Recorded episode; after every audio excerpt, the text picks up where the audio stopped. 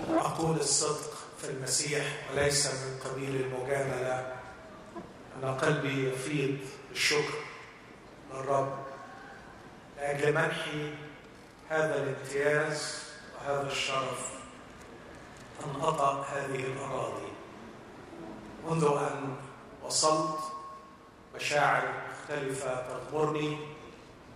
مشاعر الحب لسيدي الذي جاء من هذه الأرض الذي نبت كطفل قدام الله كفرخ نبت قدامه كعرق من هذه الأرض. عاش وترعرع وخدم وأعلن وكشف وأظهر محبه الله وأتم قصد الله في هذه الأرض. فكيف لا تكون لها معزة خاصة في قلب كل تلميذ للمسيح يسوع؟ كما إني أشعر أيضا بامتنان عميق لأنه أخيرا تحقق حلمي. أن يكون لي ثمر إذ أخدم إخوتي في هذه الأراضي. ربما أعطاني الرب بنعمته أن أخدمهم عبر الميديا. لكن كان دائما بداخلي شوق أن أراكم وجها لوجه وأنا أتمتع بخدمة الرب بينكم وجها لوجه. ثم أيضا أشكر الرب الذي رتب أن تكون زيارتي الأولى لهذه الأراضي هي في هذه المناسبة وأن أمنح هذا الامتياز أن أتجول في ربوعها والعقل ممتلئ بذكريات وبمواقع في كلمة الله صارت حية ونابضة وأنا أتجول في هذه الأماكن. من كل قلبي أقدم الشكر للرب لأجل كل إخوتي وأحبائي الذين تعبوا ليسهلوا لي هذه الزيارة. تعبكم ليس باطل في الرب كل من تعب كل من خطط كل من تكلف الرب يعلم تعب الكل وحتما سوف يكافئ الكل. على قلبي أن اشارك هذه الليلة ببعض المشاعر عن شخص الرب يسوع المسيح. أعتقد أن ما في قلبي هو مزيج بين ما تعلمته عنه في كلمة الله وبين بعض الاستفسارات التي حصلت عليها وأنا أتجول في الناصرة في كفر محروم في قيصرية في لوكوس ثم اليوم في أورشليم. وأنا أتجول في ضرب الآلام وأصل إلى كنيسة القيامة. لا أعتقد أن لدي محاضرة أو عظة منمقة لكنها مجرد مشاركة بمشاعر مختلفة عن المسيح الذي أرجو من روحي القدوس أن يكسده أمام عيوننا وأن يلمس به قلوبنا وأن يفتح قلوبا كثيرة في هذه الليلة لقبوله والتمتع بخلاصه. استأذنكم أن نقف ونحن نسمع جزءا من كلمة الله المقدسة. نقرأ كلمات قليلة. من إنجيل يوحنا الأصحاح الأول ثم إنجيل يوحنا الأصحاح التاسع. في البدء كان الكلمة والكلمة كان عند الله وكان الكلمة الله. هذا كان في البدء عند الله. كل شيء به كان. وبغيره لم يكن شيء مما كان. فيه كانت الحياة والحياة كانت نور الناس. والنور يضيء في الظلمة والظلمة لم تدركه. عدد 14 والكلمة صار جسدا. وحل بيننا. ورأينا مجده مجدا كما لوحيد من الآب مملوءا نعمة وحقا وحنا شهد له ونادى قائلا. هذا هو الذي قلت عنه. إن الذي يأتي بعدي صار قدامي لأنه كان قبلي. ومن ملئه نحن جميعا أخذنا. ونعمة فوق نعمة. لأن الناموس بموسى أعطي أما النعمة والحق فبيسوع المسيح صار الله لم يره أحد قط. الابن الوحيد الذي هو في حضن الآب هو خبر. ثم من الأصحاح التاسع بعض الأعداد المتفرقة. وفيما هو مجتاز رأى إنسانا أعمى منذ ولادته فسأله تلاميذه قائلين يا معلم من أخطأ هذا أم أبواه؟ حتى ولد أعمى. جاب يسوع لا هذا أخطأ. ولا أبواه لكن لتظهر أعمال الله فيه. عدد 13 فأتوا إلى الفريسيين بالذي كان قبلا أعمى وكان سبت حين صنع يسوع الطين وفتح عينيه. فسأله الفريسيون أيضا كيف أبصر؟ فقال لهم وضع طينا على عيني واغتسلت فأنا أبصر أقرأ هذا العدد مرة أخرى. وضع طينا على عيني واغتسلت فأنا أبصر فقال قوم من الفريسيين هذا الإنسان ليس من الله لأنه لا يحفظ السبت. آخرون قالوا كيف يقدر إنسان خاطئ أن يعمل مثل هذه الآيات وكان بينهم انشقاق؟ قالوا أيضا للأعمى ماذا تقول أنت عنه من حيث أنه فتح عينيك. فقال إنه نبي. لم يصدق اليهود عنه أنه كان أعمى فأبصر حتى دعوا أبوي الذي أبصر فسألوهما قائلين قائلين أهذا ابنكما الذي تقولان إنه ولد أعمى فكيف يبصر الآن؟ أجابهم أبواه وقالا نعلم أن هذا ابننا أنه ولد أعمى وأما كيف يبصر الآن فلا نعلم. أو من فتح عينيه فلا نعلم. هو كامل السن اسألوه فهو يتكلم عن نفسه. قال أبواه هذا لأنهما كانا يخافان من اليهود. لأن اليهود كانوا قد تعاهدوا.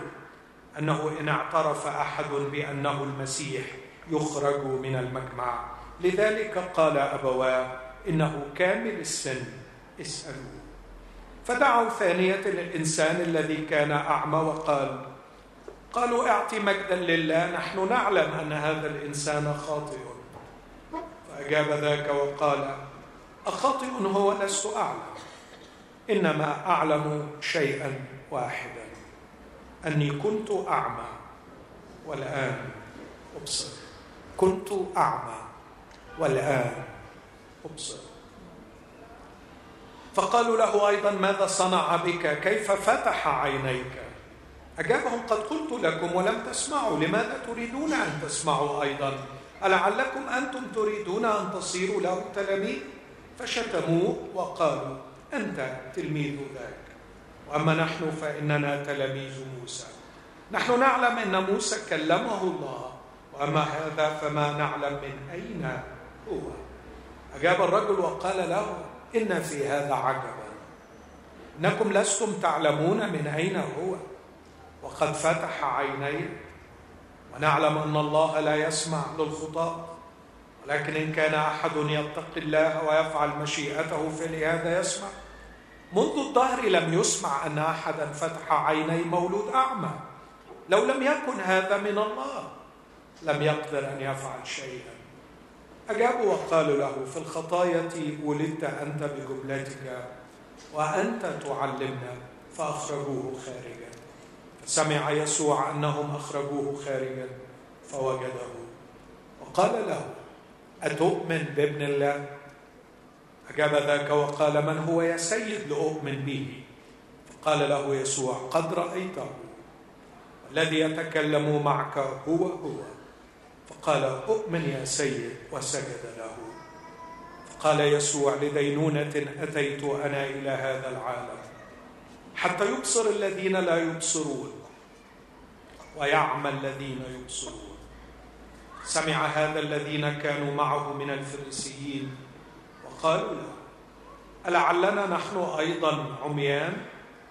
قال لهم يسوع لو كنتم عميانا لما كانت لكم خطية. لكن الآن تقولون إننا نبصر فخطيتكم باقية. هذه هي كلمة الرب. دعونا ونحن وقوف نقدم الشكر للرب من أجل هذه الكلمة ونطلب منه أن يفتح عيوننا وقلوبنا لكي نقبلها. أبانا نحن ننحني أمامك بكل خشية وبكل فرح. نحمدك لأجل حبيبنا وحبيبك ربنا يسوع. في ملء الزمان أرسلته لكي يخلصنا. أشكرك يا أبانا لأنه شرف عالمنا. شرف عالمنا من هذه الأرض المباركة. شرف عالمنا لكي يعلمنا ويفتح عيوننا ويمنحنا نعمة الخلاص. أبانا أتضرع إليك أن تعطي عبدك نعمة وحكمة لكي يفسر كلمتك بالاستقامة. وتعطينا جميعا أن نفتح قلوبنا لما يعلنه روحك لنا في هذا المساء. لكي نقبل بوداعة الكلمة المغروسة القادرة أن تخلص نفوسنا. أبانا في اسم المسيح. اسمع واستجب لنا. آمين.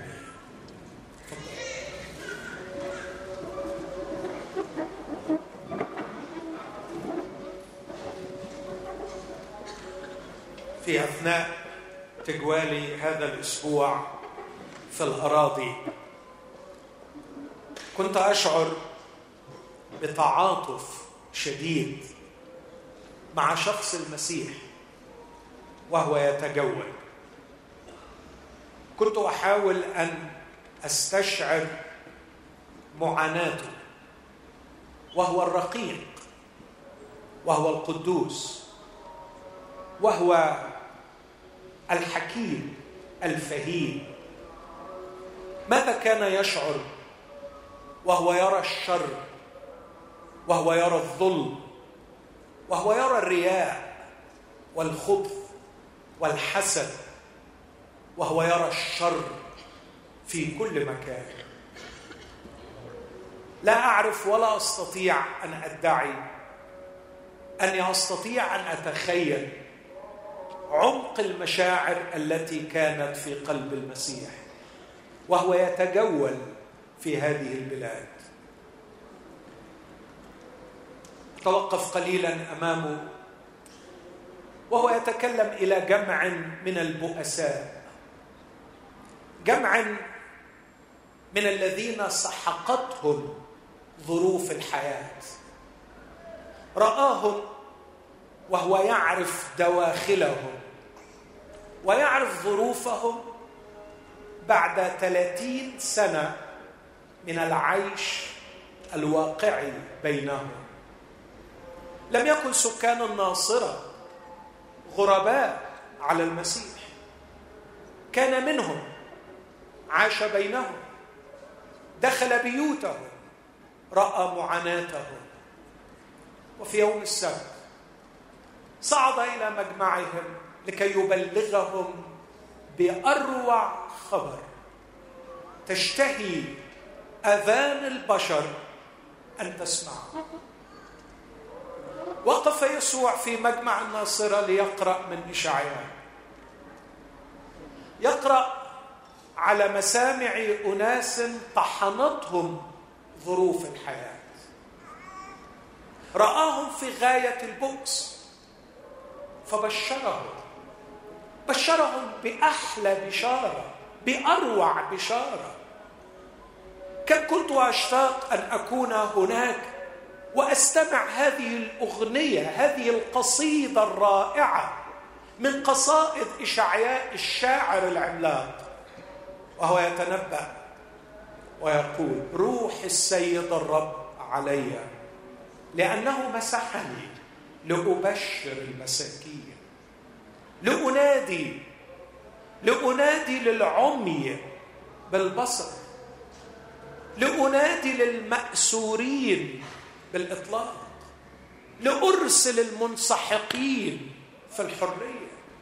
لأنادي للمسبيين بالعتق لأكرز بسنة الرب المقبولة.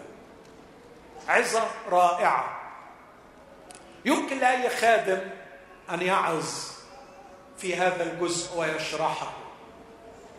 لكن يقينا هي مرة واحدة في كل التاريخ البشري التي فيها استطاع الواعظ أن يعلق على هذا الجزء بهذه الكلمة المخيفة التي كانت ينبغي أن تتحداهم وتستوقفهم. الواعظ لم يشرح مفردات هذه الكلمات لكن الواعظ بعد أن قرأ هذا الجزء قال كلمات جريئة غريبة. قال اليوم اليوم قد تم هذا المكتوب في مسامعكم مين يقدر يقول الكلام ده؟ مين يقدر يقول الكلام ده غير الشخص الذي تنبأ عنه إشعياء؟ يا لروعة الخبر. تخيل لو كانوا فاهمين لكانوا سألوا سؤالا واحدا. هل تقصد أنك أنت الشخص الذي روح الله عليك ومسحك لتبشرنا نحن المساكين بهذه العطايا العظمى؟ هل أنت الشخص المستعد الآن الآن أن تشفي منكسر القلوب؟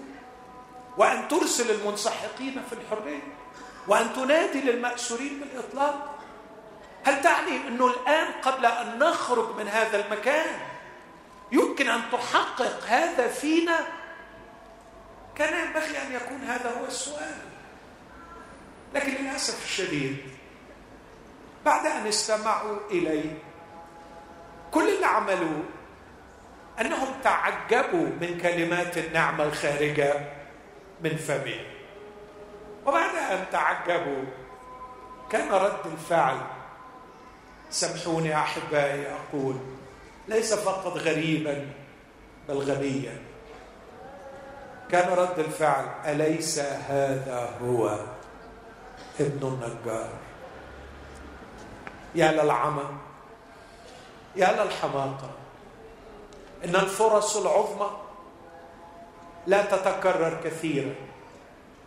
إن الفرص العظمى في الحياة لا تأتي مرارا وتكرارا. كان أمامهم الشخص الذي تنبأ عنه إشعياء والذي يعد بأن يتمم هذا المكتوب في مسامعها. لكن كان رد الفعل استهزاء أليس هذا؟ هو ابن النجار. فهم المسيح بذكائه غير المحدود. ما يقول في قلوبهم؟ فقال لهم على أي حال تقولون لي هذا المثل أيها الطبيب اشفي نفسك؟ افعل في وطنك كما فعلت في كفر نحور. بعدين فاجأهم. فاجأهم وأنا أعتقد كان الوجع قد وصل عميقا في داخله كان يسوع قد ابتدأ يكتئب من غباوة رد الفعل. قال لهم هذه الكلمات. حق أقول لكم أنه في أيام إيليا كانت هناك أرامل كثيرة لكن لم يرسل إلي إلا إلى أرملة صرفة صيدا وكان في أيام أليشع برص كثير لكن لم يطهر إلا نعمان السورياني إيه اللي كان بيقصده يسوع بهذه الكلمات كان بيقصد أنه ثوري للدرجة أنه سيذهب بهذه النعمة التي لا تقدرونها إلى الأمم لأن قلب الله متسع لكل الخطاة لكل المسحوقين في كل مكان. وهذا ليس بغريب فحتى العهد القديم يحمل هذا الإعلان. ففي أيام إيليا وصلت النعمة إلى صرفة صيدا وفي أيام أليشع استفاد نعمان السرياني. فنهر النعمة. لا يجف لا يتوقف لكنه يحول مجراه. إذا لم تقبل نعمة الله المعلنة في شخص يسوع فنعمة الله ستصل إلى آخرين. أنت تظن أنهم غير مستحقين. وكانت استجابتهم أكثر حماقة. فقاموا وأخذوه سمعوا له حتى هذه الكلمة فقط. أخذوه. ولا أعرف كيف جرجروا سيدي في حواري الناصرة. ووصلوا به إلى حافة الجبل الذي كانت مدينتهم مبنية عليه لكي يطرحوه إلى أسفل. كانت هذه بداية خبرات يسوع في خدمته بين البشر منذ ألفي عام. ذهب إلى كفر نحوم وسكن هناك.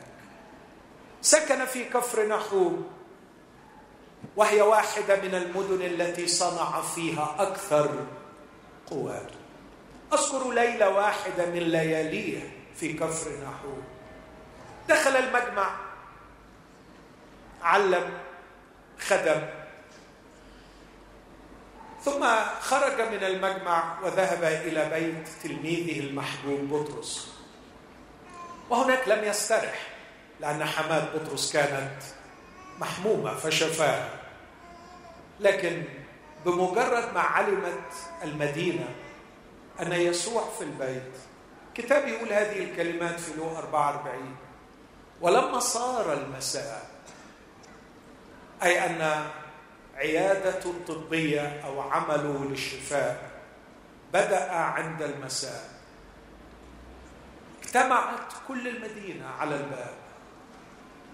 كل المرضى والمجانين والذين بهم أرواح شريرة خرجوا من كل ربوع المدينة وأتوا إلى هذا البيت. قد رأينا هذا البيت هناك. اجتمعوا حول هذا البيت.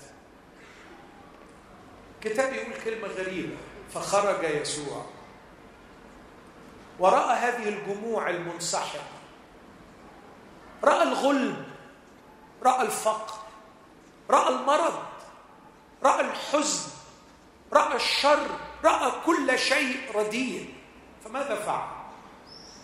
اعتقادي الشخصي أنه كان يملك القدرة الكافية. أن يقول كلمة فيرجع الجميع أصحاء إلى بيوتهم مظبوط؟ كان يستطيع أن ينفخ نفخة كان يستطيع أن يشير إشارة.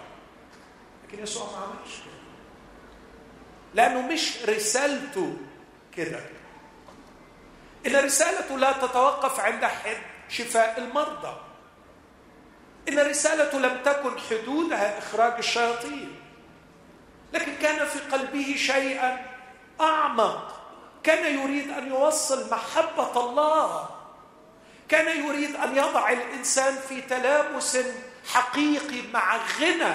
محبة الله. كان يريد أن يوصل الإنسان بالله. فماذا يقول الكتاب؟ يقول فخرج ووضع يديه على كل واحد منهم فشفاهم جميعا. أليس هذا غريبا يا أحبائي؟ لقد اقترب إلى كل مريض كبير أو صغير ولم يلمسه لكن وضع عليه يديه وشفاهم جميعا كانت مدينة كفر نحوم في ذلك الزمان تكتظ بالسكان. كانت مدينة عظيمة كبيرة ومملوءة بالتجار ومملوءة بالعابرين من طريق البحر طريق اللي هو عند زبولون ونفتري. كانت تقتض بعدد كبير من الناس. لو افترضت لو افترضت إن عدد المرضى في هذه الليلة 300 مريض على أقل تقدير وكل مريض منهم خد دقيقتين من المسيح يضع يديه على كل واحد فيهم. أتكلم عن عشر ساعات. المسيح يحتضن كل مريض ويشفيه. متى يعلق على تلاحم يسوع مع المرضى؟ يقول أخذ أسقامنا وحمل أمراضنا. كان يلمس ليتوحد مع المرضى. وكان يمضي الناس مستريحين. في تلك الليلة باتوا جميعا مستريحين. أما هو فلم يقدر أن ينام. كان يئن متوجعا بسبب الآلام التي رآها. فلم ينم. فمضى في الصبح باكرا جدا. وخرج إلى موضع خلاء وكان يصلي. يصلي من أجل بؤسهم شقائهم ألمهم. لكن إخوتي الاحباء لم تكن النتيجة بعد هذا اليوم العظيم أفضل من عظته في مجمع الناصره لقد كان في الناصره عظيما وهو يعلن البشارة ومستعدا أن يشفي. لكن أخذوه وأرادوا أن يطرحوه. في كفر نحوم شفى حتى الصباح. لكن في النهاية وقف يرثي كفر نحوم يرثيها لأنها لم تتب على الرغم من كثرة القوات التي صنعها فيه. قال يسوع بحزن وهو يوبخ المدن التي لم تتب على الرغم من أنه صنع فيها أكثر قواته. وقال وأنت يا كفر نحو المرتفعة إلى السماء سوف تهبطين إلى الهاويه في الناصره أرى واقعا مظلما واقع التعصب. والطائفية البغيضة. هذا الواقع الذي يوهم الإنسان أو أرى فيه الإنسان موهوما بغباء أنه أفضل من غيره. استكثروا سكان الناصرة. في نفس الأيام نثنائيل يقول أمن الناصرة يخرج شيء صالح لكن سكان الناصرة استكثروا أن المسيح يذكر يذكر مجرد ذكر أن نعمة الله اتجهت للامم أرادوا أن يقتلوه. كانوا عايزين يقولوا له أنت عايز تلغي الحلم القديم أننا أفضل من الباقين؟ عايز تزيل الحواجز وتساوي الناس بينا؟ عايز تخلينا كلنا زي بعض؟ لن نسمح لك بهذا. وفي كفر نحوم عندهم استعداد يستفيدوا من معجزاته. لكن ما عندهمش استعداد يتوبوا عن خطاياهم. أرى واقعا مؤلما في التعصب وفي الكبرياء. وأنت يا كفر نحوم المرتفعة إلى السماء. في الناصرة أرى التعصب شعور الوهم بالأفضلية. في كفر نحوم أرى بؤسا آخر هو غباء الإنسان في كبريائه. وشعوره الوهمي باستغنائها عن الله. كفر نحوم غنية. كفر نحوم رأينا المجمع فيها مبنيا بحجارة بيضاء ليست من حجارة المكان لكن يبدو أنهم كانوا أغنياء استوردوا هذه الحجارة من بعيد. كانوا يشعرون بغنائهم وتفوقهم.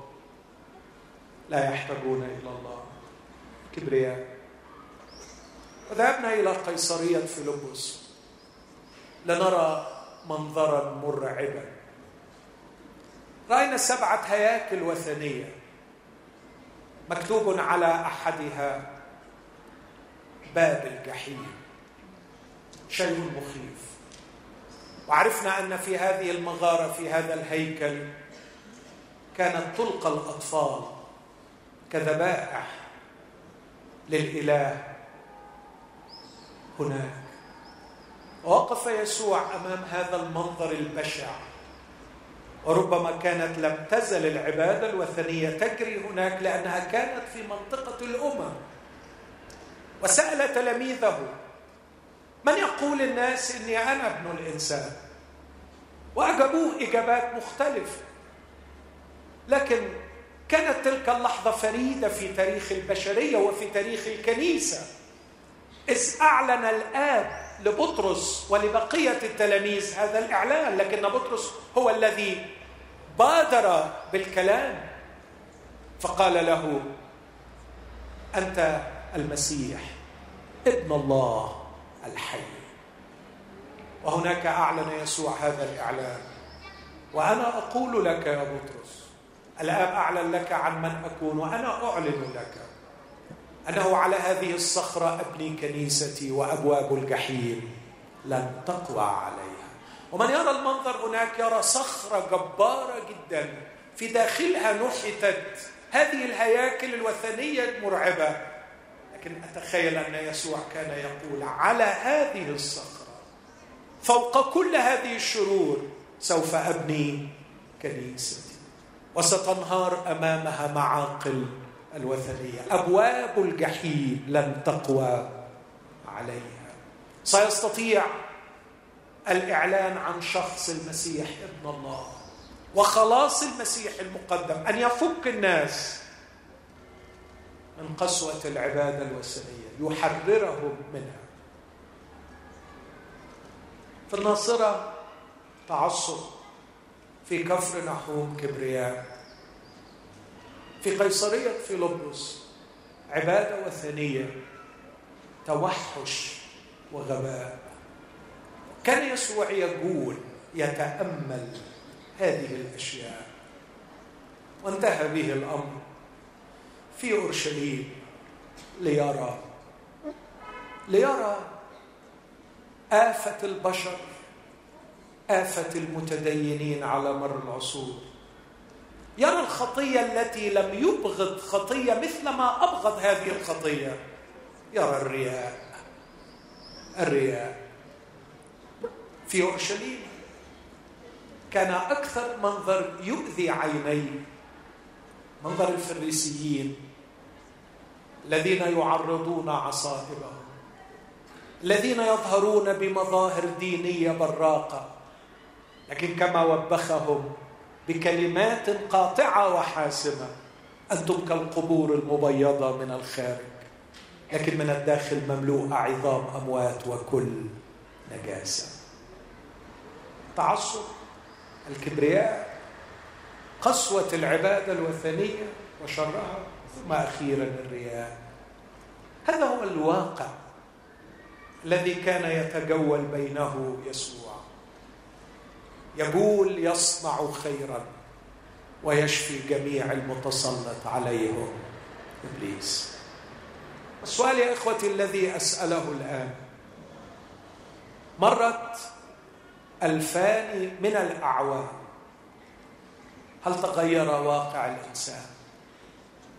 إذا ذهبنا في كل ربوع الأرض هل سنجد واقعا آخر مختلف عن هذا الواقع؟ الذي دخل إليه يسوع منذ ألفي عام.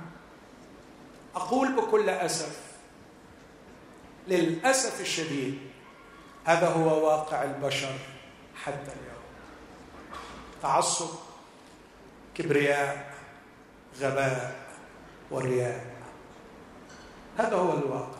ماذا كانت مشاعر المسيح؟ أكيد كان حزين. أكيد كان بيتوجع. بس المسيح كان بيحب فما كانش بينسحب. لكن كان ثوريا كان عملاقا في اقتحام هذه الأجواء وكان عتيدا أن يغير هذا الواقع المؤلم. وأقول بكل فرح وبكل فخر أن المسيح غير. والمسيح خلق واقعا جديدا. المسيح استطاع أن يخلق واقعا جديدا في داخل هذا الواقع. وبعدما ارتفع إلى السماء بعد أن أتم عمل الفداء بعد أن سحق رأس الحية بعد أن دخل إلى معركة الجلجثة ليصنع بنفسه تطهيرا لخطايانا. وفى بما وعد به وأرسل الروح القدس ليخلق في علية في علية بسيطة في أورشليم. منذ ألفي عام يخلق واقعا جديدا مستمر إلى اليوم. وعليه أقول يا أحبائي نحن اليوم أمام واقعين. واقع يحيط بنا وواقع ينبغي أن يكون بداخلنا الواقع الذي دخل إليه يسوع والواقع الذي خلقه يسوع. يسوع دخل إلى واقع مظلم ويسوع خلق واقعا منير واقعا عظيم. يسوع دخل إلى عالم بائس اخلاقيا وروحيا. لكن يسوع استطاع كحبة الحنطه التي وقعت في الأرض وماتت وأتت بثمر كثير. استطاع أن يخلق واقعا جديدا. هز أركان وجنبات أورشليم. جعل أورشليم تهتز. أمام قوة هذا الواقع الجديد الذي خلقه يسوع والذي تحقق ملموسا واضحا في يوم الخمسين. كانوا جماعة بسيطة لكن كانوا رؤساء الكهنة يرتعبون منهم. كانوا يخشون في يوم من الأيام حبسوه بعد أن أوصوه أن لا ينطق باسم يسوع. وهم بيصدروا هذا القرار. يقولوا لهم لقد ملأتم أورشليم تعليما بهذا الاسم. لقد ملأوا أورشليم بالكلام عن يسوع المسيح. حبسوه. واجتمعوا ليتشاوروا في أمرهم.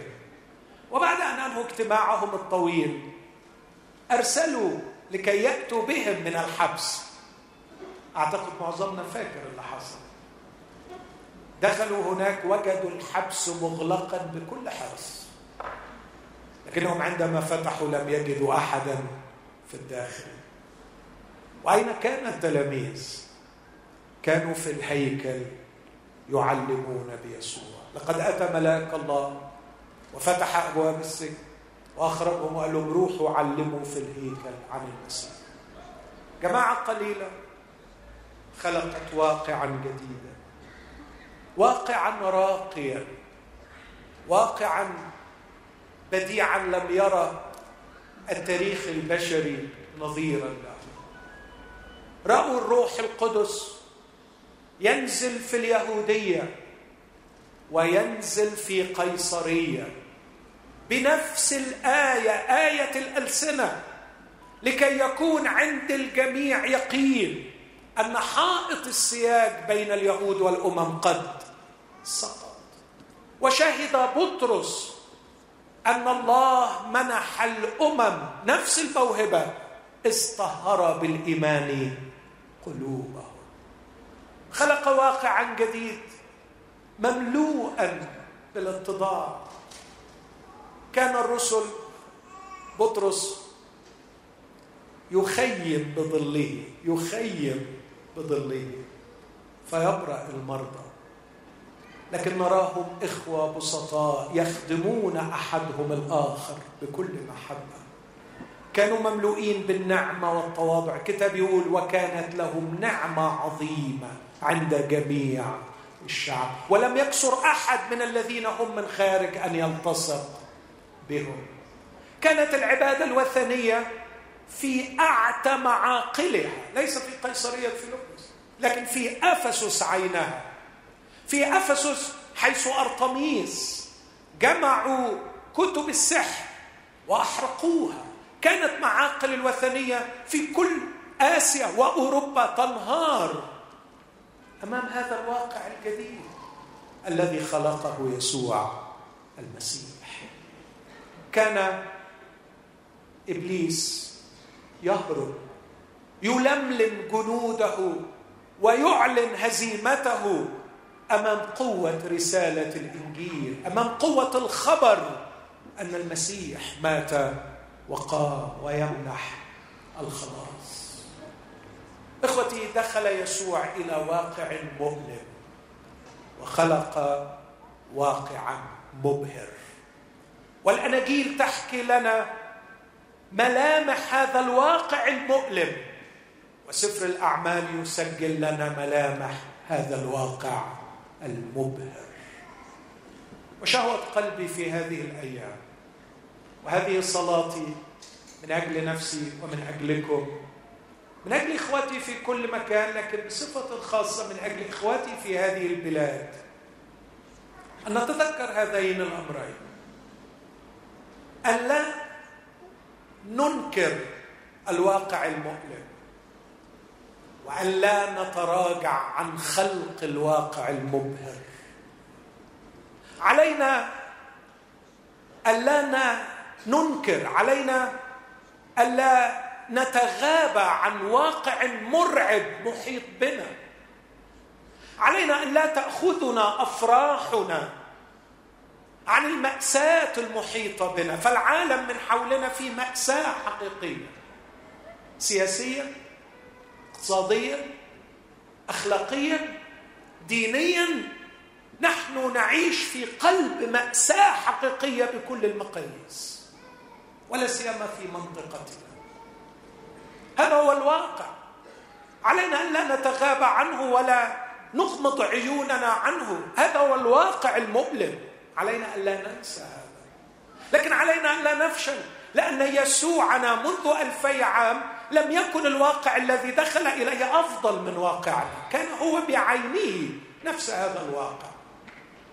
لكن يسوع دخل إلى هذا الواقع لا لكي يصبح جزءا منه. لم يدخل يسوع إلى هذا الواقع ليصبح جزءا منه. وكم يؤلمني أن الكنيسة تصبح جزءا من الواقع المحيط بها. إخوتي الاحباء دخل يسوع إلى واقع مؤلم لكنه في قلب الواقع المؤلم خلق واقعا مبهر. علينا ككنيسة أن نكمل رسالة يسوع. علينا أن نمشي وراءه كتلاميذه. علينا أن نتبع خطاه. علينا أن نمتلئ بروحه. علينا أن نفتخر بأن لنا معلم بهذه الروعة. علينا أن نتذكر كلماته اتبعني أنت فولو مي إن تلميذ يسوع يتبعه ويكفي التلميذ أن يكون كمعلمه. يكفي العبد أن يكون كسيده. لقد خلق يسوع واقعا مبهرا. إخوتي أخشى أن نتراخى. أخشى أن نفشل. أخشى لشدة وقسوة الواقع المحيط بنا أن نلقي سلاحنا ونستسلم. أمامنا رسالة علينا أن نتممها. أمامنا جهاد علينا أن نكمله بين يدينا شهادة عظيمة. قادرة أن تغير الواقع. كان بولس في سجنه الأخير في روما. يكتب لتيموثاوس ابنه الصريح في الإيمان. يقول له تيموثاوس حبيبي المنظر من الخارج مؤلم للغاية. جميع الذين في آسيا ارتدوا عني. هيمينايس وفيليتوس يعلمان تعاليم غريبه ويجعلان يقلبان إيمان قوم. اسكندر النحاس أظهر لي شرورا كثيرا. وحتى الإخوة المؤمنين في احتجاجي الأول يا تيموثاوس لم يقف معي لم يحضر معي أحد. لكن تيموثاوس لا تخجل بشهادة ربنا. لأن الله لم يعطنا روح الفشل بل روح القوة والإيمان والنص إخوتي الأحباء في عين جانا في بيت لحم في مختلف هذه البلدان هل تؤمنون معي أنه توجد آلاف النفوس من حولكم تنتظر خلاص يسوع المسيح؟ هل تؤمنون بهذا أحبائي؟ هل تؤمنون بيقين عميق أن حولكم في بيوت جيرانكم في شوارعكم. هناك نفوس تصرخ تحتاج لخلاص المسيح هل ترون واقعا مؤلما؟ البشر فيه بالمناسبة وأرجو أنكم يعني تصدقوني في هذا. مش عارف قد إيه هتصدقوني لكن أتمنى تصدقوني. الحل ليس سياسي والحل ليس اقتصادي والحل ليس فلسفي. والحل ليس فكري.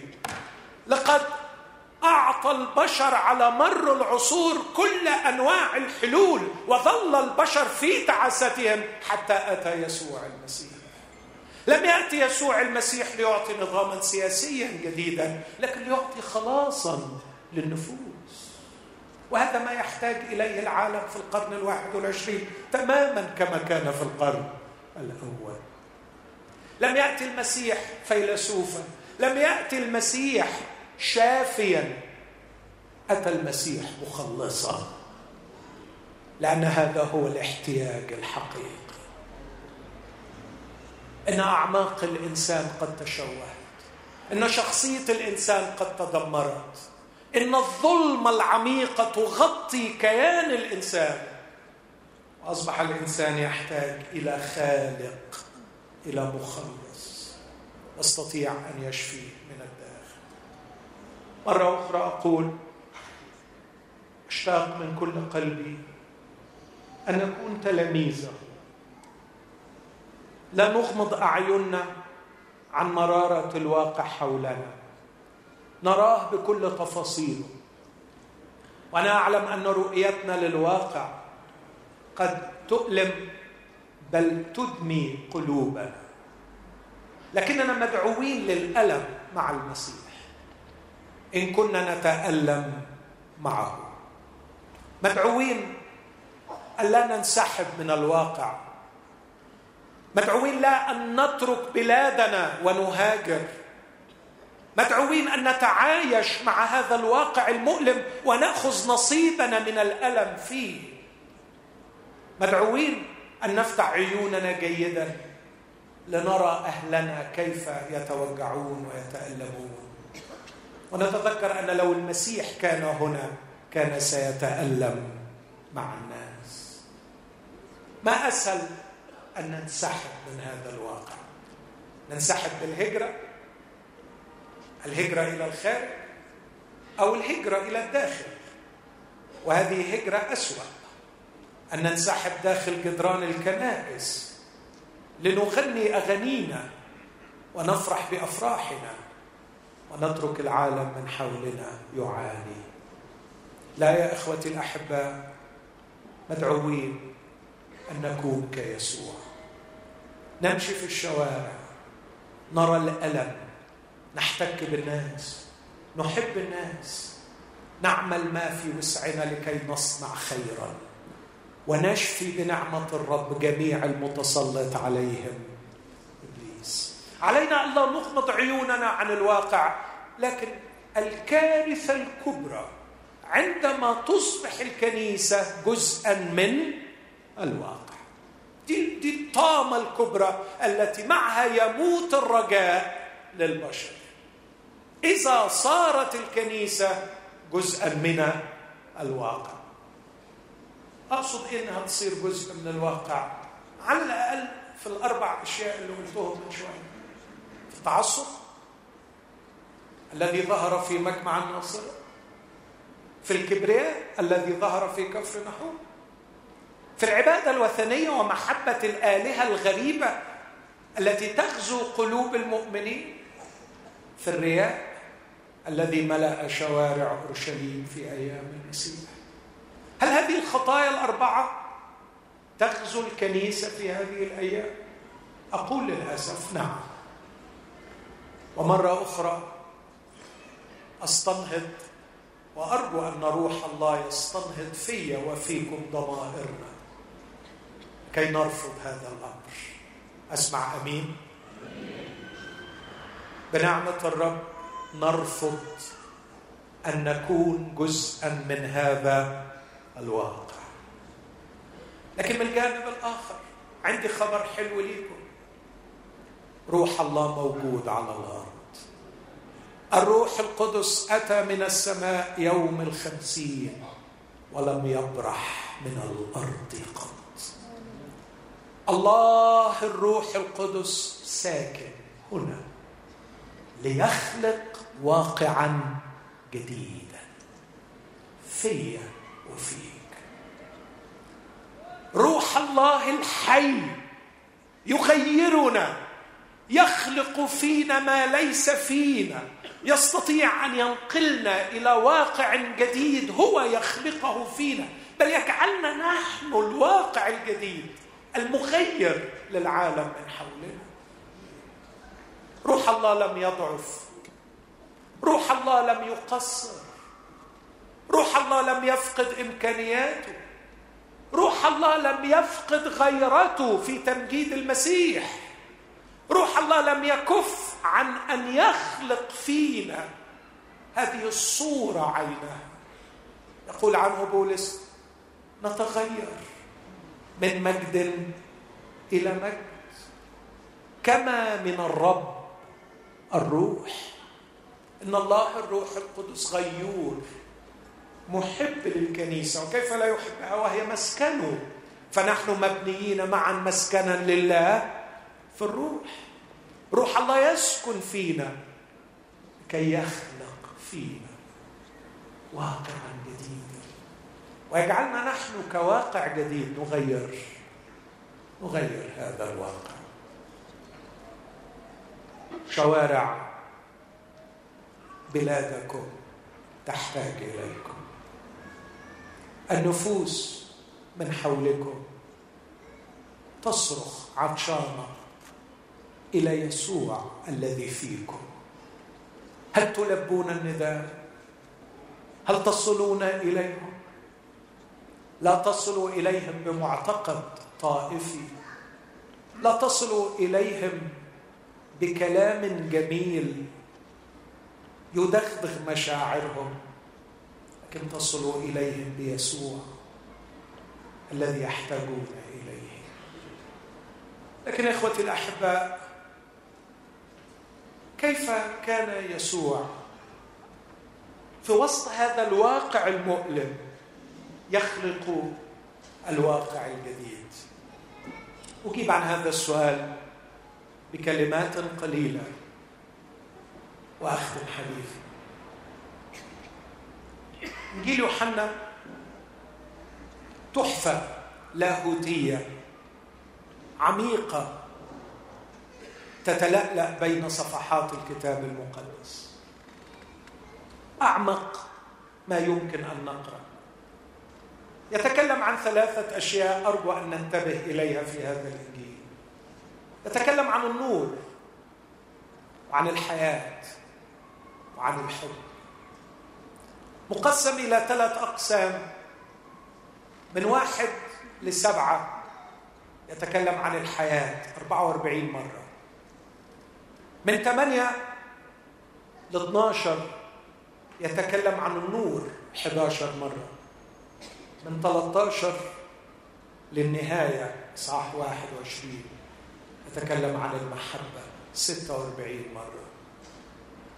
النور والحب والحياة. وإذا أردت أن أرصد ملامح هذا الواقع الجديد الذي خلقه يسوع المسيح في قلب هذا الواقع المؤلم الذي نراه بأعيننا ونلمسه بأيدينا أقول أن الواقع المسيحي الذي خلقه يسوع تميز هذه الكلمات الثلاثة النور والحب والحياة. النور والحب والحياة. النور وما أحوجنا إليه في عالم غارق في الظلام. والحب ما أحوجنا إليه في عالم لا يعرف إلا البغضة لا يعرف إلا المحبة لكن للأسف أسوأ أنواع المحبة المحبة للذات محبة النفس. محبين لأنفسهم دون محبة لله. لكن الواقع أيضا يميزه الموت. وكم نشتاق أن نرى الحياة في عالم يسود فيه الموت. الحياة الحياة كما ظهرت فيه. يقول عنه في يوحنا واحد فيه كانت الحياة والحياة كانت نور الناس. يقول عن يوحنا أنه كان إنسان مرسل من الله ليشهد للنور. لم يكن هو النور بل ليشهد للنور. اسمع العبارة اللي بعدها كان النور الحقيقي الذي ينير كل إنسان اتيا إلى العالم. كان في العالم وكون العالم به ولم يعرفه العالم. إلى خاصته جاء وخاصته لم تقبله. أما كل الذين قبلوه أعطاهم سلطانا أن يصيروا أولاد الله. أي المؤمنين؟ باسمه هكذا تدب الحياة بالولادة من الله. النور والحب والحياة. ثلاث كلمات يحتاج إليها العالم ولا توجد إلا في يسوع المسيح. يسوع وكنيسته. يسوع والواقع الذي يخلقه في الكنيسه أعلق تعليق مختصر على كل كلمة من هذه الكلمات الثلاثة هل يحتاج العالم إلى النور؟ هل العالم في حالة ظلام؟ صلاتي من أعماق قلبي أن يفتح الرب عيوننا ككنيسة لنرى كثافة الظلام الذي يغطي الأرض من حولنا تعرفوا يا إخوتي الأحباء لو ما كناش شايفين الضلمة ملهاش غير تفسير واحد إن إحنا نفسنا جواها. ودي تبقى المأساة. دي تبقى المأساة. لو كنا لا نرى كثافة الظلمة الظلمة الدامسة التي تغطي الأرض من حولنا نحن في مأساة كبيرة. الكنيسة كان قصد ربها ورأسها وملكها وحبيبها وعريسها أن تكون هي النور. تخيلوا لو الكنيسة مش مدركة حجم الظلام. هذا لا يعني إلا شيئا واحد أنها قد صارت جزءا منه. ومن أين تأتي الظلمة؟ تأتي أكيد الإجابة السهلة تأتي من إبليس. هذا صحيح. لكن إبليس مش بيمطر ظلمة. إبليس بيسرب ظلمة من خلال العقول والشخصيات. علشان كده الرسول يقول كنتم قبلا ظلمة. بيمشي في الشارع ينشر ظلمة. بيتكلم يطلع ظلمة. بيعمل أعمال يزرع بيها ظلمة. أفعال الناس كلام الناس أفكار الناس أخلاق الناس. ظلمة. كنتم قبل ظلمة. أما الآن فنور في الرب. نحتاج كأولاد نور أن نتغير كل يوم من خلال تدريب روحي مستمر. يوصي الرسول في رسالة روميا أصحاح 13 فلنخلع أعمال الظلمة ونلبس أسلحة النور.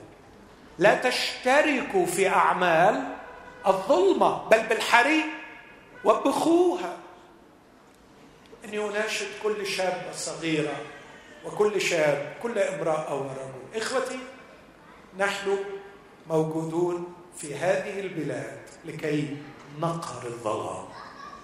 لكي ننير. ننير بأفكارنا. ننير بأخلاقنا. ننير بشخصياتنا.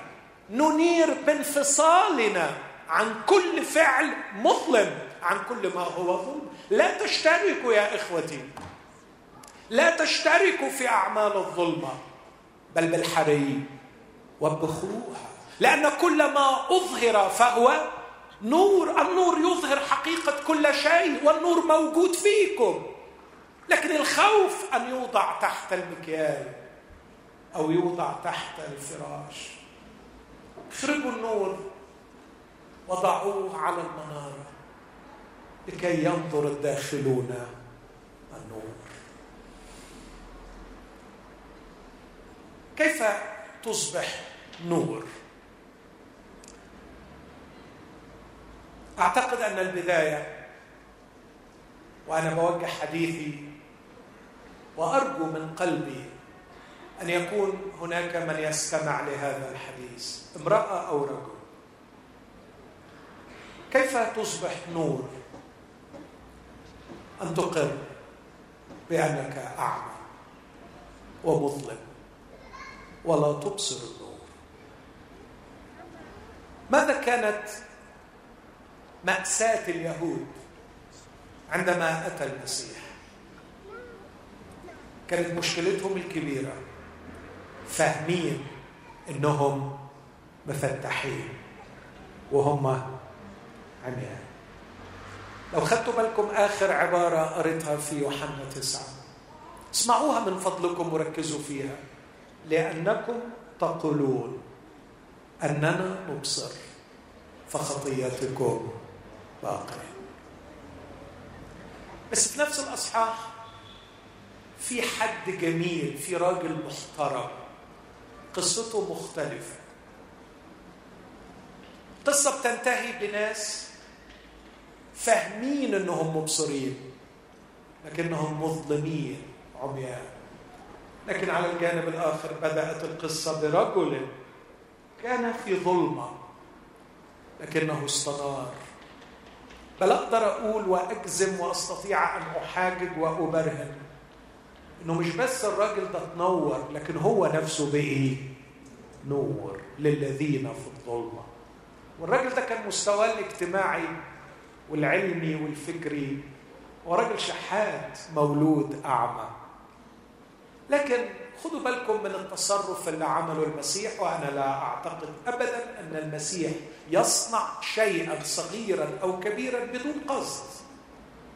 كان غريبا جدا إنه يفتح عيني هذا الأعمى بإنه يصنع طينا ويضعه على عيني الأعمى. بيطلي بالطين عينيه.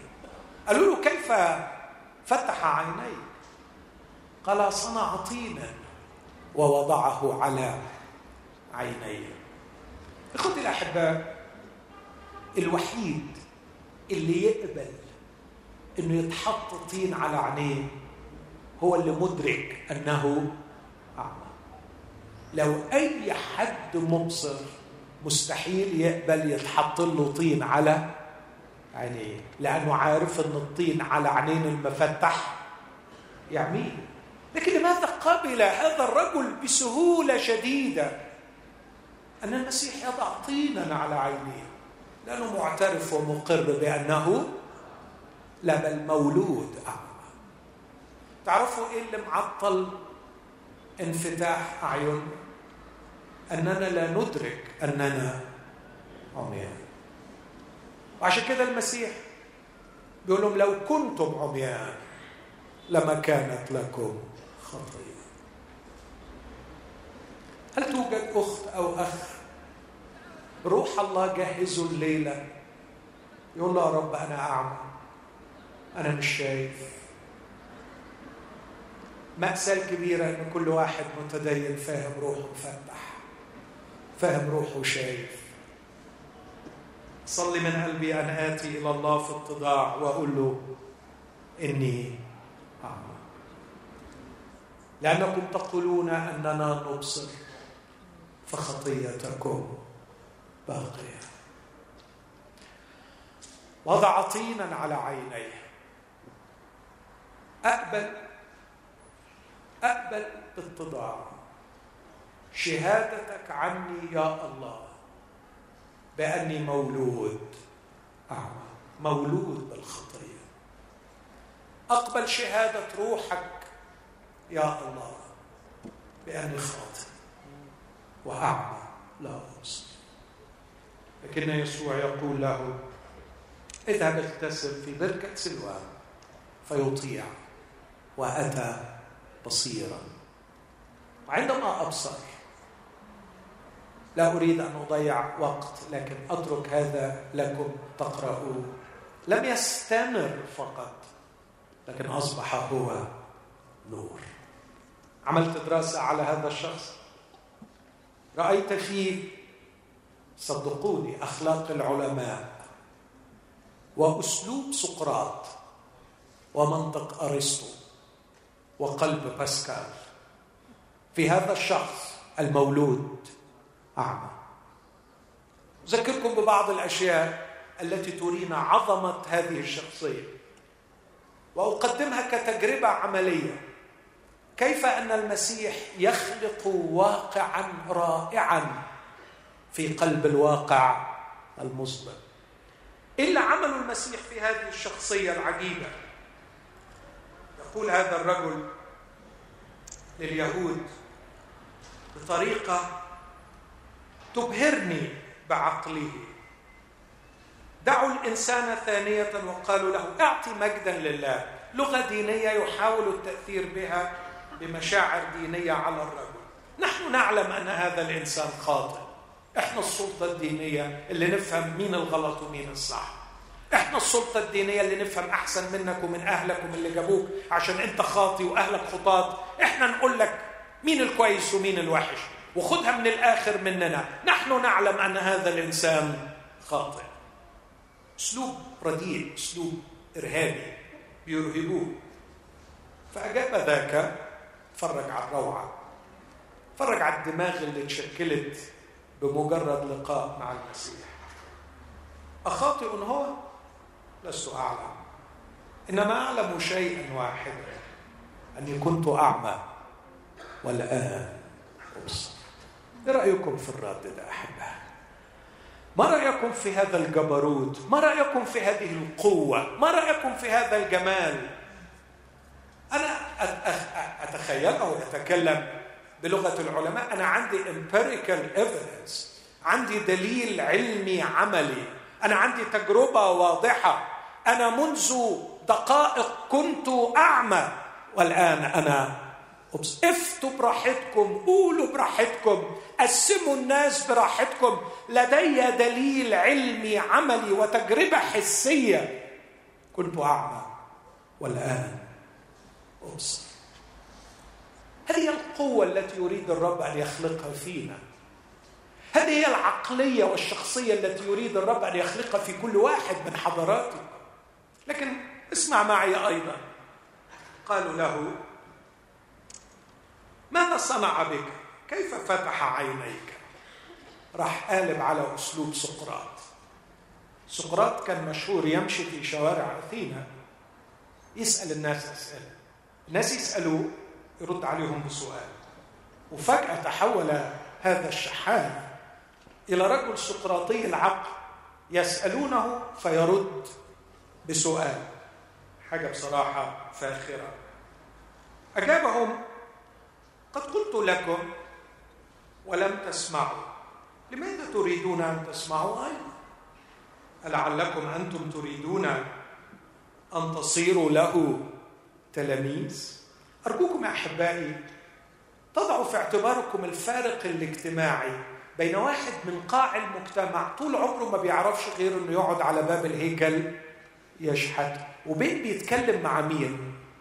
مع قمة المجتمع الديني أرجو أن تتخيلوا حجم الإرهاب النفسي للراجل ده وهو واقف غلبان حتى أبوه وأمه عملوا إيه في الوقت ده؟ تخيلوا ما يقدروش. رعب. رعب ركابهم كانت بتخبط. وده واقف زي الأسد. زي الأسد هو الذي يطرح عليهم الأسئلة. إحساسي لقد قطع من حجر كريم. هو نفس نوع يسوع المسيح. أشعر وكأني أرى تلميذا لهذا الملك الذي وقف أمام بيلاطس.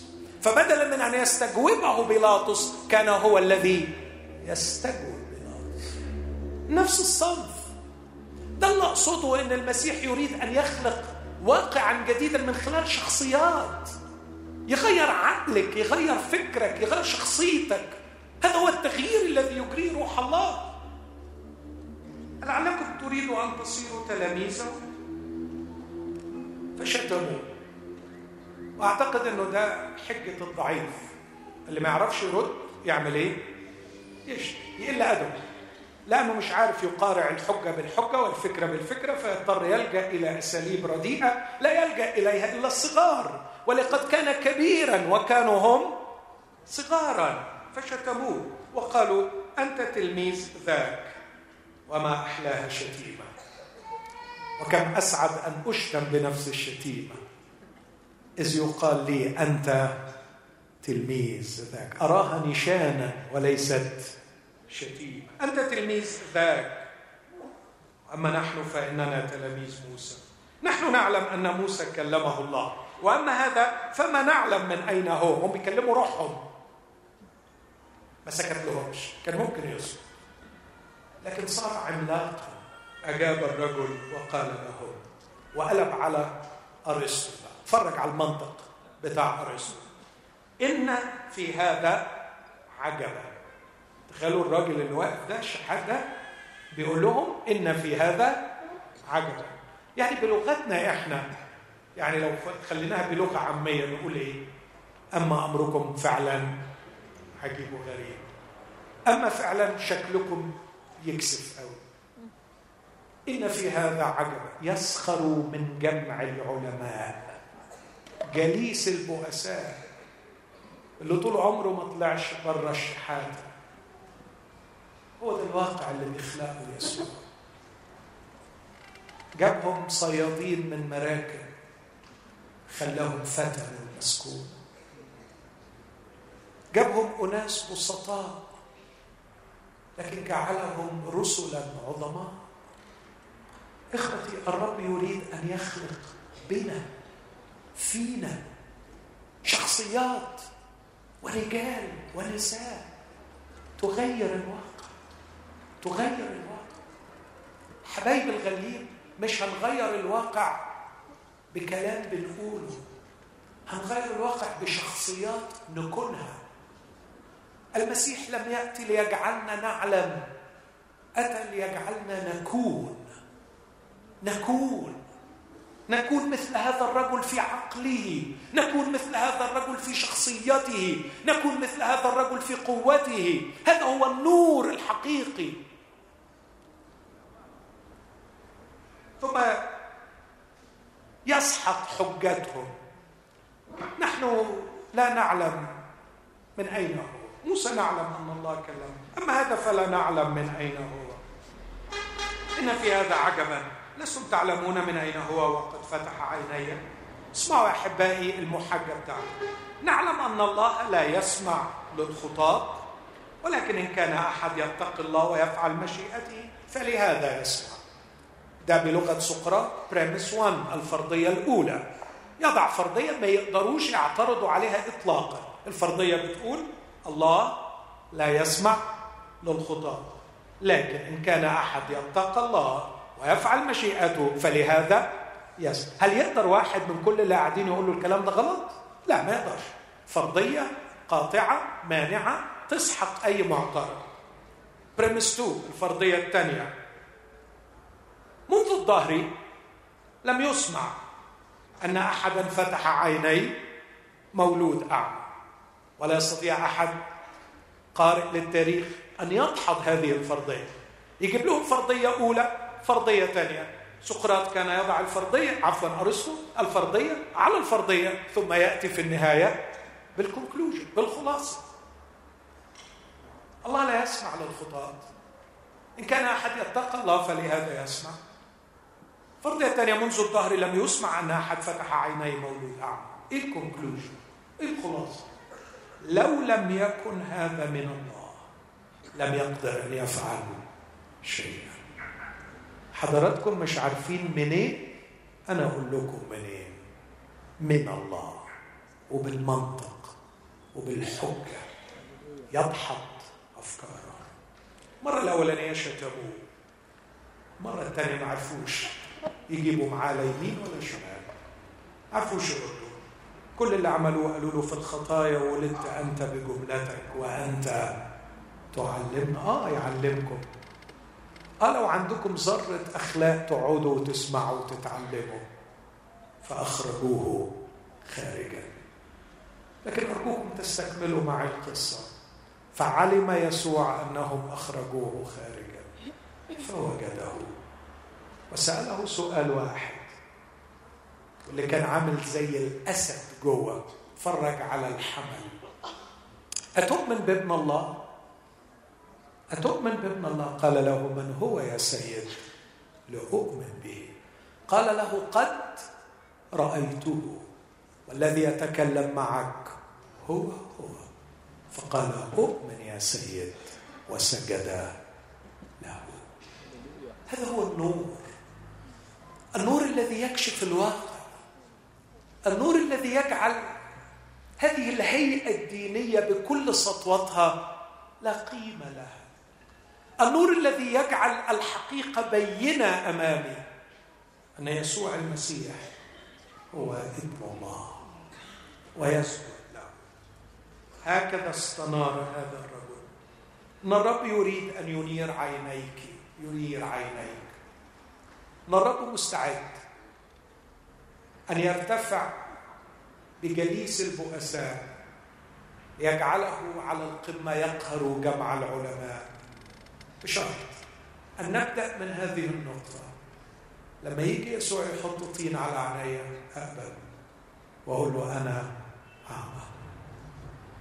اللهم ارحمني أنا الخاطئ. نزل إلى بيته مبررا لكن لو بتقول أنا شايف أنا كويس أنا عارف ليس لك نصيب في المسيح. وماذا عن الحياة والحب؟ سيقودك هذا الذي ينير عينيك لمعرفة شخصه فتنال فيه الحياة وتستمتع بمحبته وتتحول بقية أيامك على الأرض إلى شخص ينبض بالحياة يشع النور يفيض بالحب كيف انتصرت الكنيسة في سفر الأعمال؟ كانوا وهم يرجمون أول شهيد. أول شهيد نرى الأشياء الثلاثة. كان وجهه يلمع كوجه ملاك.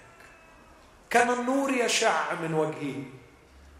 وكان الحب يفيض من قلبه. يا رب لا تقم لهم هذه الخطية. وعندما مات الشهيد الأول كانت الحياة تتسرب لتفتقد إنسانا مسكينا اسمه شاول.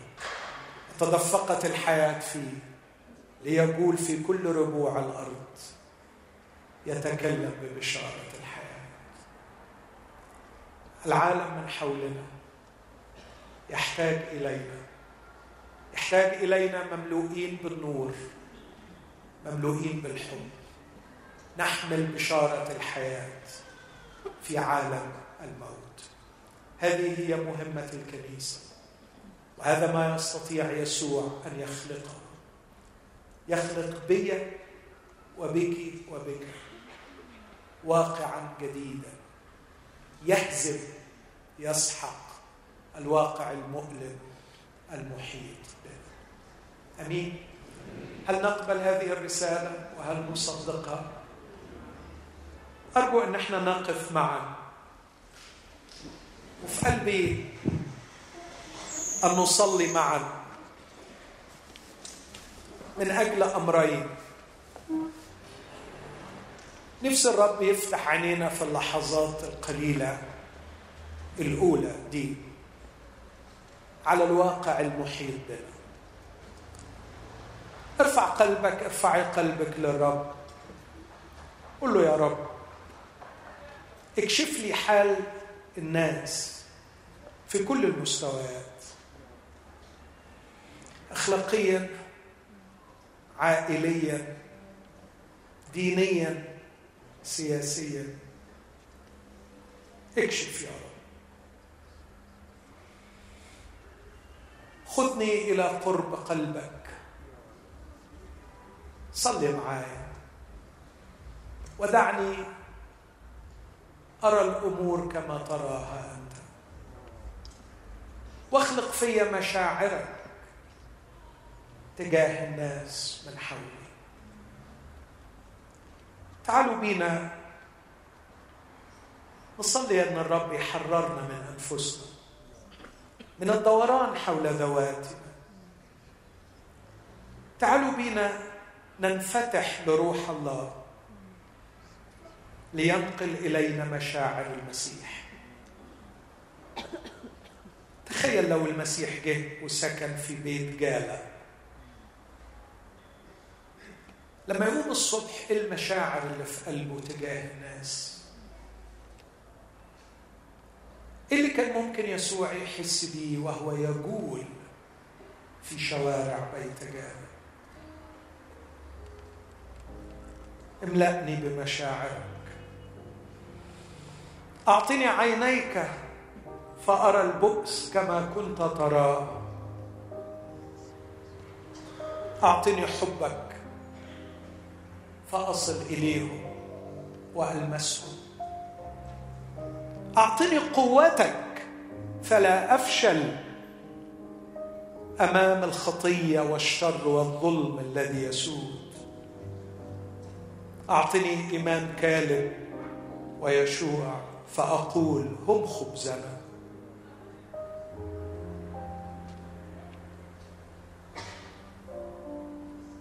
املأني باليقين أنك تقود الكنيسه في موكب نصرتك في كل حين.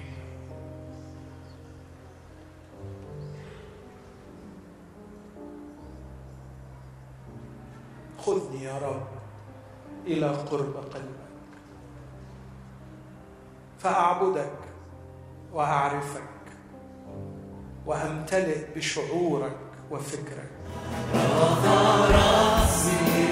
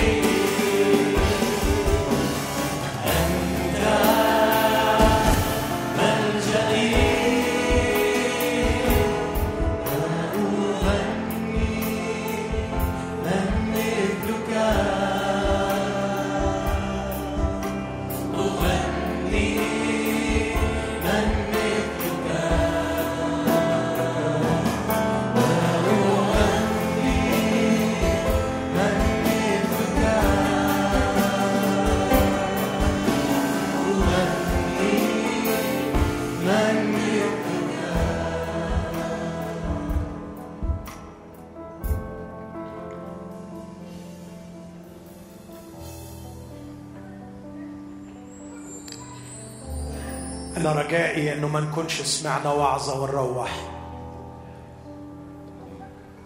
لكن نفسي الرب ينهض كنيسته في هذه البلاد.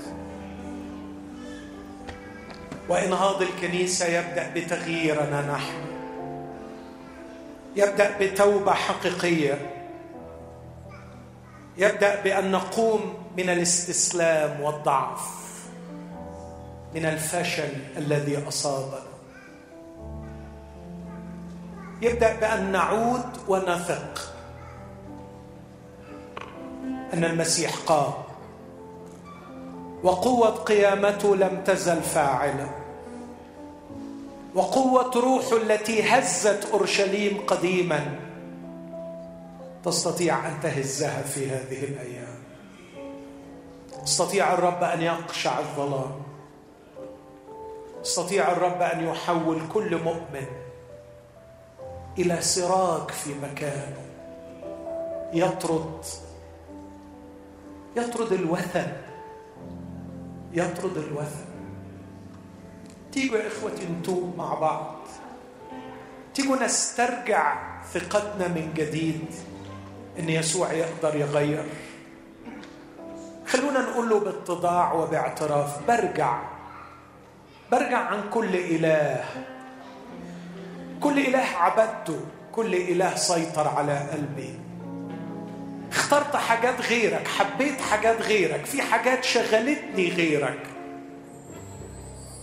بس لألا تكون مش واخد بالك يعني إيه عبادة وثنية؟ أي حاجة في حياتك يا مؤمن ما تقدرش تعيش من غيرها. هي وثن. هي وثن. الوحيد اللي ما ينفعش أعيش من غيره هو الرب. لو في أي حاجة تاني مسيطره ما أقدرش أعيش لو اتخذت مني هي إله. برجع عن كل إله عبدته معاك.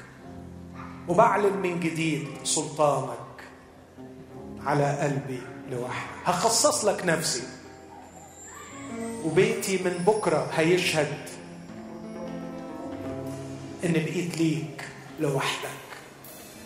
خلونا نصلي صلاة التوبة دي ونعترف وناخد الوقت ده قدام الرب نتغير في حضرته ونرجع لبيوتنا ناويين بنعمة الرب على بداية جديدة مع الرب. برجع كل إله عبدته معاه وبعلن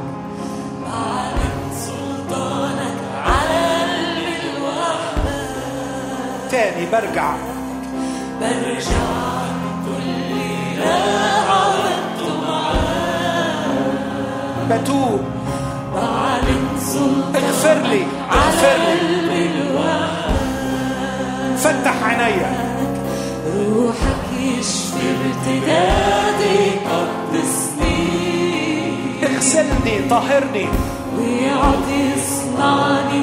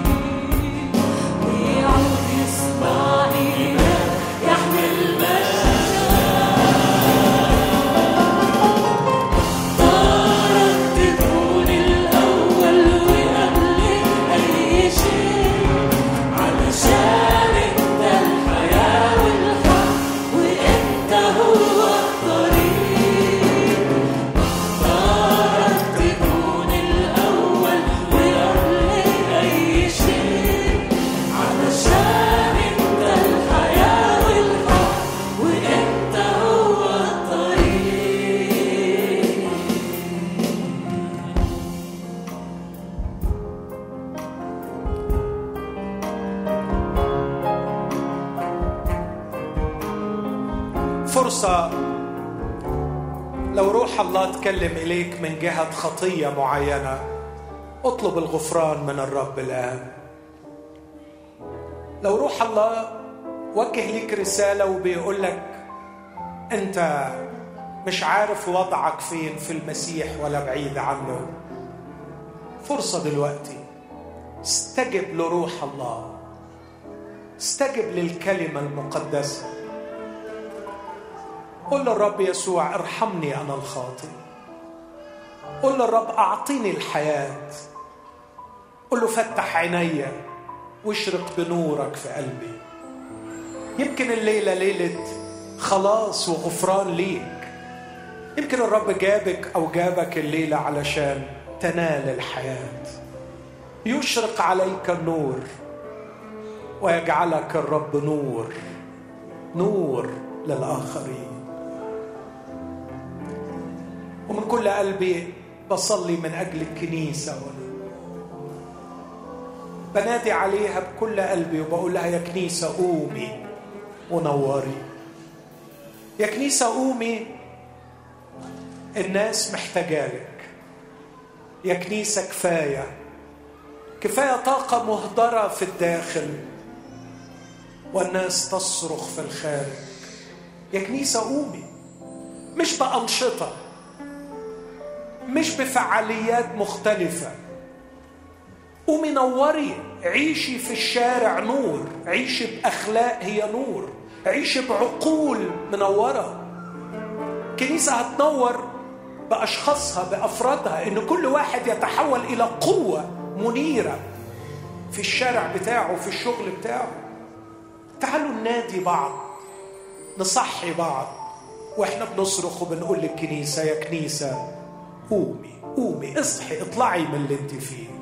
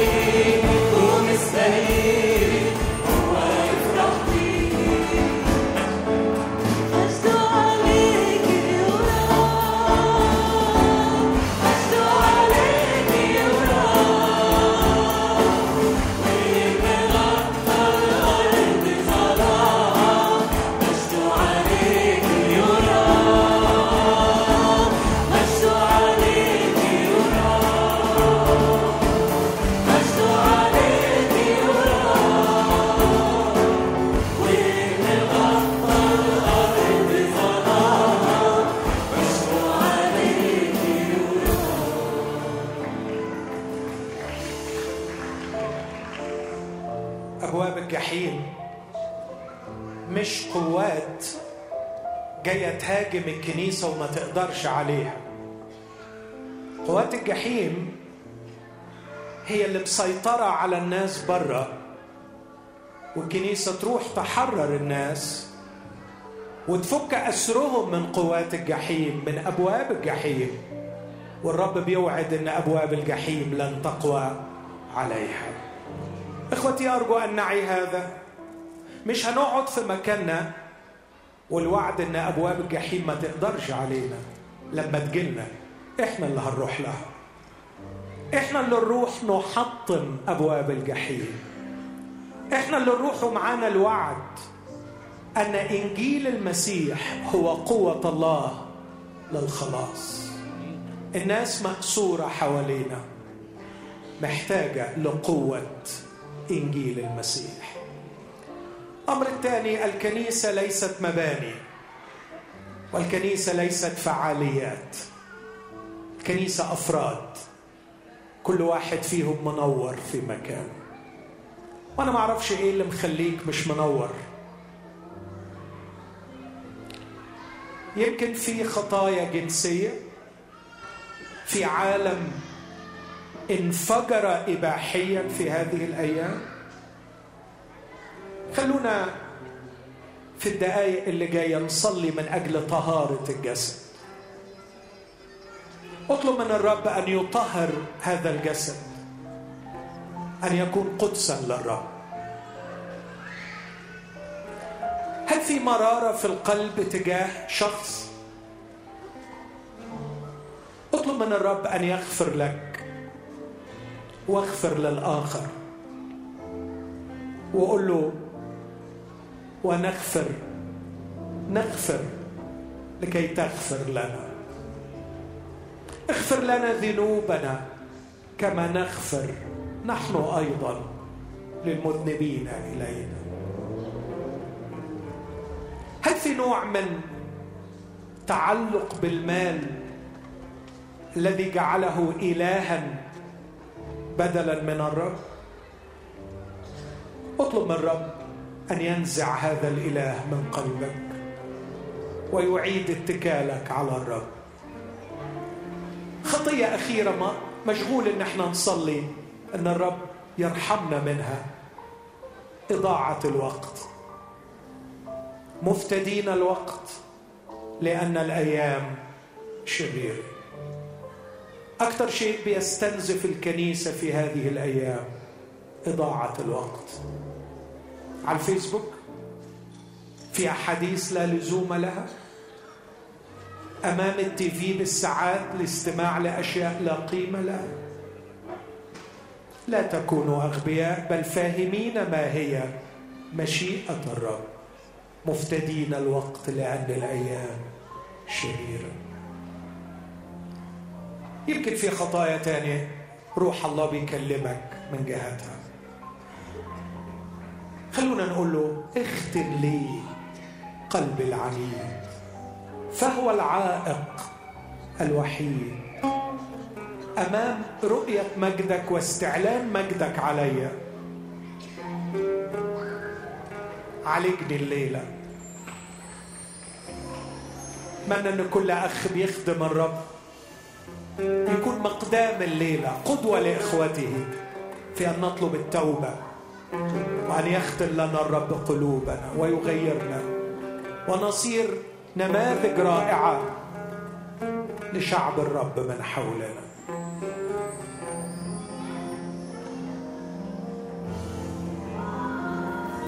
ربي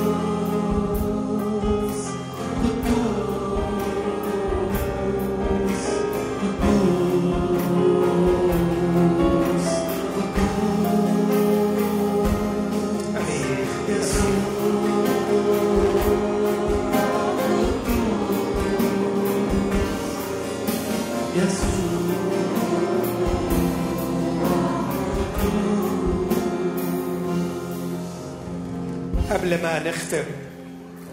وإحنا بنقول لها يا كنيسة اسهري ونوري المصابيح يا كنيسة جاي المسيح.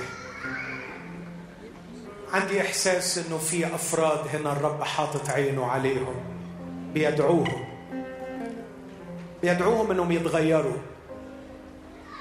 وبيوعدهم إنه هيستخدمهم. أنا ما أعرفش عددهم ما أعرفش مين هم. لكن عندي إحساس عميق في الداخل. إن الرب بيدعو شباب وشابات رجال ونساء. وبيقول لك أنا محتاج لك الأيام اللي جاية. وعايز أستخدمك. وعايز أخليك تنور. وتبقى زي كده ديناميت. بيفجر الظلام اللي حواليك. وتطرد الظلمة. كم واحد يحط نفسه بين إيدين الرب الليلة؟ ويقول له أنا مستعد أن تضع يدك عليا ومستعد بس ما تتسرعش في الكلام لو مش مقتنع. ومستعد للتكلفة.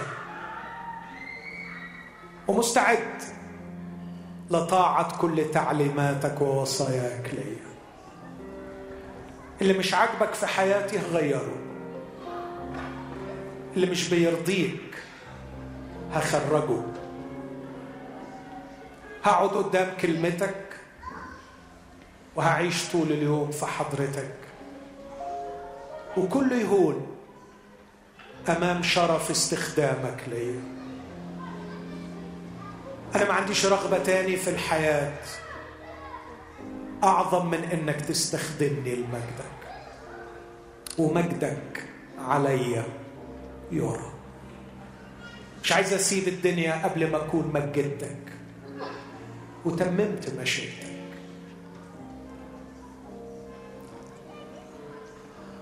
أؤمن إنك عارف كل واحد باسمه. أؤمن إنك تدعو خرافك الخاصة باسماء أشكرك لأنك حي وبيننا الآن. أثق بكل يقين أنك موجود الآن. تدعو خطاطا إلى التوبة. تدعو خرافا لتخرجها وتعطيها الحياة. وتدعو خداما لتستخدمهم أشتاق أن يكون قلبك قد فرح الليلة. بخطاة إليك رجعوا وبخدام تكرسوا لك يدك لم تقصر عن أن تخلص. ونعمتك لم تكف عن أن تدعو. وروحك مستعد أن يستخدم. أنت أمرتنا أن نعمق طلبتنا.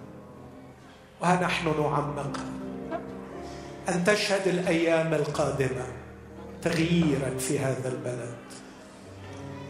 أن تشهد الأيام القادمة عملا حقيقيا. نفوس تخلص. واسمك يعلو أبانا في اسم المسيح. اسمع وصلك آمين.